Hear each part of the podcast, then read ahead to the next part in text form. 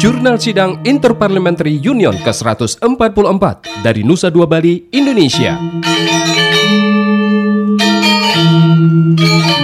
Pendengar, berbagai informasi akan dihadirkan dalam Jurnal Interparliamentary Union ke-144 hari ini bersama saya, Nyoman Kasih.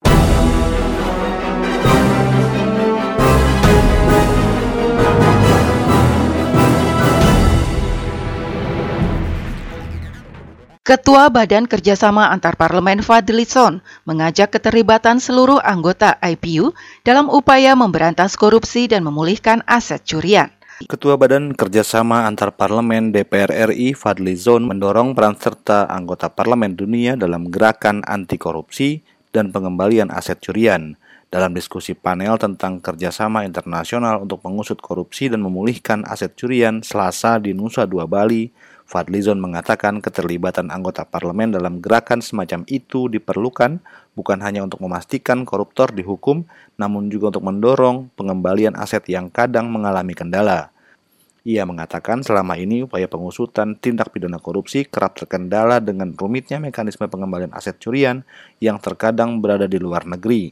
Uh, first, parliaments uh, can introduce new measures, principles, or legislative reform to support asset recovery measures. Pertama, parlemen dapat memperkenalkan prinsip-prinsip tindakan baru atau reformasi legislatif untuk mendukung tindakan pemulihan aset. Kedua, parlemen harus memberikan dasar hukum yang kuat untuk berbagai jenis bantuan hukum timbal balik. Lebih lanjut, Fadlizon mengatakan keterlibatan anggota parlemen juga dapat menggerakkan partai politik untuk meningkatkan komitmen politik untuk memulihkan aset curian. Selain itu, menurutnya, anggota parlemen juga dapat mengembangkan sistem pemantauan nasional terhadap proses pengembalian aset curian ke negara asal. Ketiga, meningkatkan kemauan dan komitmen politik untuk memulihkan aset yang dicuri, bekerja sama lintas partai, dan memobilisasi dukungan. Keempat, mengembangkan sistem pemantauan nasional terhadap proses pemulihan dan penggunaan dana yang dipulangkan ke negaranya. Mereka juga dapat membentuk gugus tugas atau kelompok kerja khusus di dalam badan legislatif untuk mendukung mekanisme pemulihan aset. Lebih lanjut menurut Fadlizon, Indonesia mengajak keterlibatan yang lebih strategis dan bermakna dari anggota parlemen dalam gerakan anti korupsi dan pengembalian aset curian. Menurutnya anggota parlemen harus terlibat secara aktif, diberdayakan secara strategis, dan dilengkapi dengan perlengkapan yang dibutuhkan untuk membantu mengatasi masalah ini. Andi Ramdhani laporkan. Parlemen Timur Leste menyerukan gencatan senjata di Ukraina.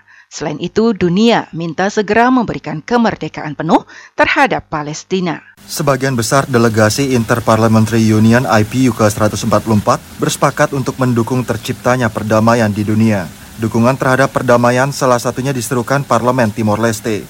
Presiden of the National Parliament of Timor Leste, Aniceto Longwin-Hos Guterres Lopez mengatakan, perdamaian adalah hal mutlak bagi negara berdaulat. Khusus Ukraina, Timor Leste konsisten menyuarakan agar Rusia segera menghentikan invasi. Palestina ada juga Sahara Barat, itu karena mandat konstitusi kami, konstitusi Timor Leste itu sudah jelas untuk uh, mendukung uh, setiap rakyat atau bangsa yang ingin menentukan nasib sendiri. Sebelumnya Ketua DPR RI Puan Maharani menyampaikan Indonesia mendorong terciptanya kedamaian di Ukraina. Indonesia dalam IPU ke-144 juga menyuarakan kemerdekaan bagi Palestina. Kita mengharapkan perang di Ukraina segera berakhir, dilakukan genjatan senjata dan diberikannya akses bantuan kemanusiaan. Penghormatan kepada hukum internasional piagam PBB, dan integritas teritori perlu untuk diteguhkan.